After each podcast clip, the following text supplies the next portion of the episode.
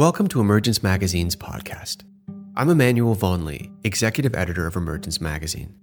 Our podcast features in depth interviews, narrated essays, and stories exploring the threads connecting ecology, culture, and spirituality. Camille T. Dungy is an award winning author, poet, editor, and professor. Her work includes the collection of essays, Guidebook to Relative Strangers, the poetry collections Trophic Cascade, Suck on the Marrow, and What to Eat, What to Drink, What to Leave for Poison. She edited Black Nature, four centuries of African American nature poetry, and has received numerous honors, including an American Book Award and two NAACP Image Award nominations. In this essay, Camille reflects on the journey of seeds how much of what we plant in our gardens was brought to our soils during the slave trade, and that within our food lies a legacy of trauma and triumph. Planting food, she contends, even in contaminated soils, becomes both an acknowledgement of grief and a celebration of the beauty of growing. For months now, I've been living through the grief of death, devastation, and debilitating disease. I am naming none of these things in an abstract, global sense, though they are pervasive conditions of our times. I am talking about the deaths of family, the failure of this country to provide safety to dear friends. I am talking about grief and exhaustion and autoimmune flares that make it difficult daily to get out of bed. I'm talking about seeming to run out of prospects. But this week, we pulled several cubic feet of rock from our yard. Now the soil is ready to receive pole beans a friend gifted me last summer. Beans from a line of seed passed on by survivors since the 1838 Trail of Tears. Soon I will make a space in my garden for something that will look by autumn like edible hope. I'm getting ahead of myself. Working the land, I am always losing track of a linear concept of time. What happens today is fed by what I did yesterday. What I reap in the fall will recollect decisions made by the likes of Dr. John Wyche, the man who began to send out these heirloom Cherokee seeds to whomever showed interest and sent postage. In a decade I was nearly too small to remember, and which my daughter calls the olden days. If I were to start from the start, where would that take us? Black eyed peas, a staple food in West Africa, made the journey with enslaved people from that continent into the American South. In their book, In the Shadow of Slavery, Africa's Botanical Legacy in the Atlantic World, scholars Judith Carney and Richard Nicholas Rosomoff tell us that these same people used the stimulating cola nut to manage the fetid water they were given on slavers' ships. Later, that nut would make a key ingredient for Coca Cola.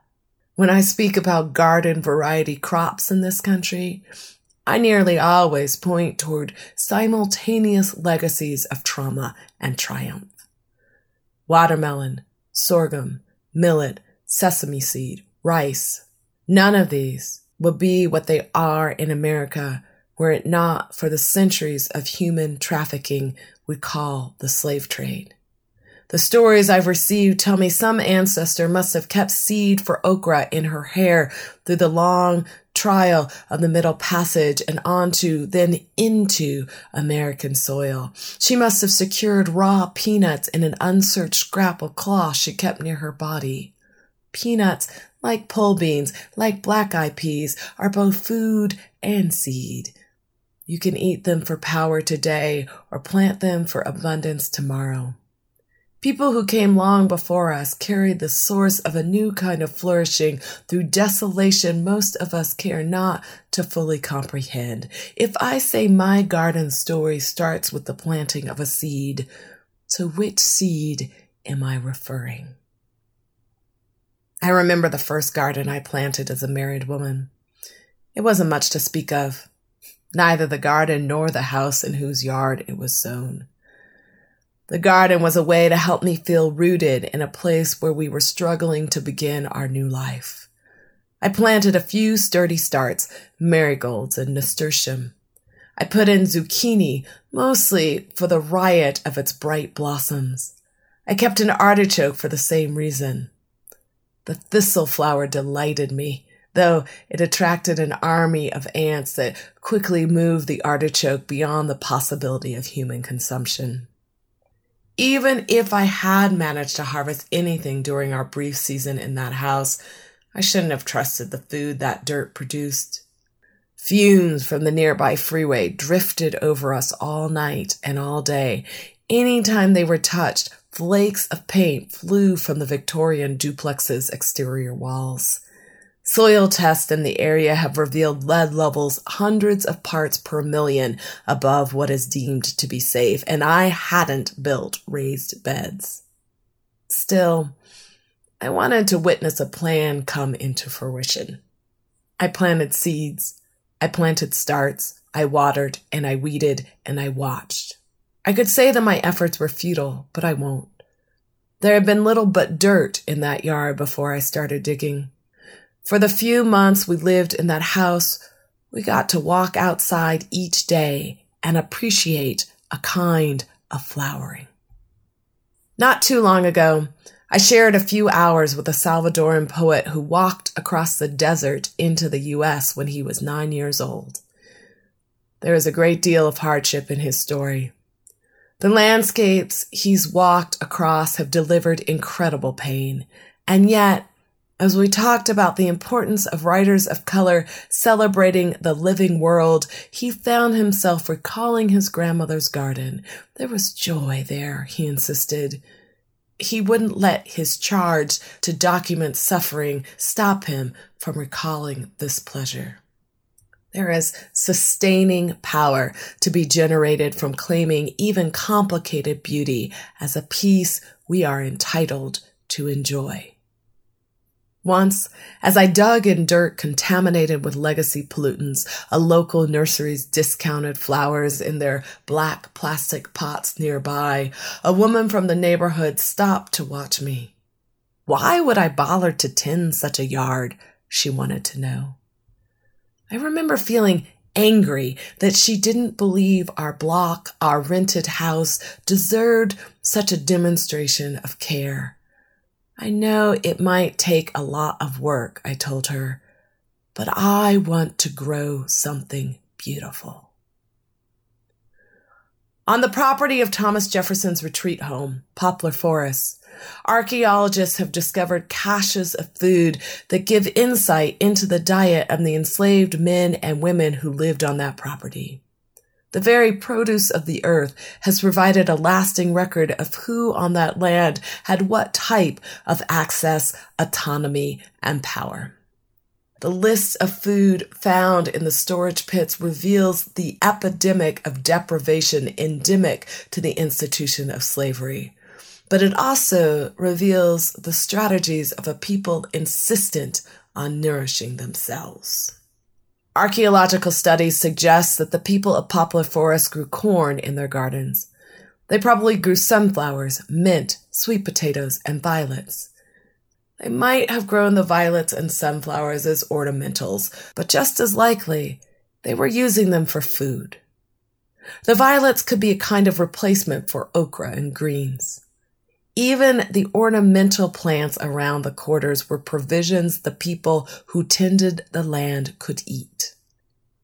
I like to think that the people appreciated looking at the plants as much as they appreciated knowing they could depend on them for physical sustenance when need arose.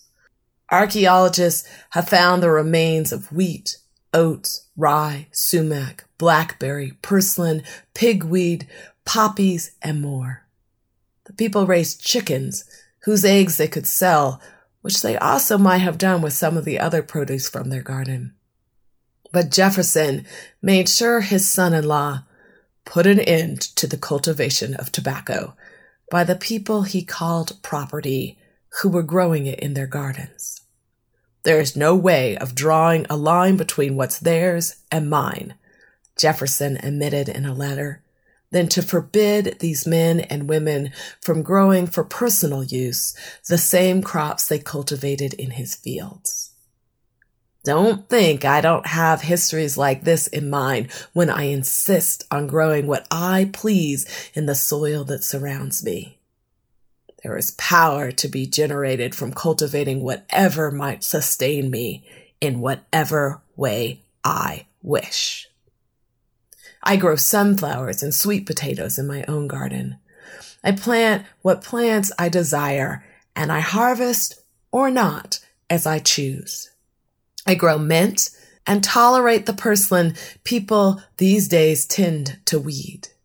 As we learn in Lucille Clifton's poem Mulberry Fields, sometimes unmastered growth reveals what it is our land most dearly needs. I grow poppies and let the wild violets flourish, for through their flowering, time will progress. It's been nearly a decade since I dug in the particular patch of dirt our neighbors questioned. But I still regularly encounter incredulity when I talk about coaxing beauty out of the legacy pollutants that haunt us every day. Not long ago, a woman asked me how I could fancy myself an environmental writer when I write so much about African American history. For a breath or two, I was speechless. I'm not sure I understand how it would be possible to talk about history without taking into account the environment out of which our history springs. Living in the body I live in, I can't help but see the direct implications, the devastating implications of the erasure of certain histories. When you dismiss lies from the record, you put those lies in jeopardy. There is a reason that freeways were so frequently run through one part of town, the black part of town, and not others. The reason is because the lives and property of those who lived in that part of town were not valued as highly as others. The pollution of that indifference persists in the very ground people walk on today. Writing about the environment is a necessary political decision, just as finding a way to beautify the patch of dirt we called home was a necessity in that first house my husband and I shared. It is also why, once the ants announced their interest in the artichoke, I let them enjoy its substance while I settled for appreciating its splendor. I was not dependent on that artichoke for its nutritional value. And if my point is to see to it that things around me thrive, sharing with ants could be part of this goal. I refuse to take part in the segregation of the imagination that assigns greater value to some experiences than it assigns to others. If there is to be a flourishing that I can cultivate, I want its reach to be wide. In our current yard, Near where I'll grow the Cherokee Trail of Tears pole beans, there is some rhubarb that has greeted me each spring since we moved into this house. Rhubarb is a tricky plant, scorned by many, but by others fiercely loved. The non toxic stems of the plant are fibrous and nutritious, containing useful medicinal characteristics. For our contemporary taste, these stems are bitter. We typically add quite a bit of sugar to help the medicine go down, converting what might be considered a vegetable into something we use in simple syrups, cakes, and pies. Who were the people who put in this rhubarb? There is nothing else like it in the yard. The people who lived here before us poured river rock over most of the other patches that might have made a garden. But the rhubarb, in its three square foot bed, comes back each year to remind me of something. What? Where there appears to be only dirt, there may be the root system of some kind of insistent thriving. I never know how much I need to see that rhubarb unfurling until it begins to unfurl. Rhubarb may lack the power to cure what truly ails this world, but I am thankful it brings me back to the recognition of wonder and of beauty, and that is not a gift to be dismissed. This year, for the first time, the rhubarb burst into flower. The many headed bracts look like 10,000 snowflakes held firm on summer branches. I am supposed to lop off the flower heads to encourage the edible stalks to keep growing. They'll go dormant sooner if I leave these bold bids for pollination, and the plant will be of no practical use to me. But these enormous flowers are so lovely. I find it practical, as a matter of survival, to seek evidence of the wild wonder of the world. In this summer's full blooming, it's as if the joy I glean in this garden has erupted over every inch of my life.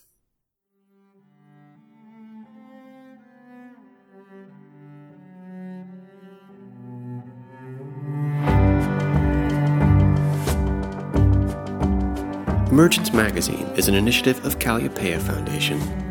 Our original essays, in depth interviews, films, and rich multimedia explore the threads connecting ecology, culture, and spirituality. Our theme music is composed by H. Scott Salinas. You can subscribe to our podcast on Apple iTunes, Google Play Music, Stitcher, and TuneIn. To subscribe to our newsletter and check out more of our stories, visit emergencemagazine.org.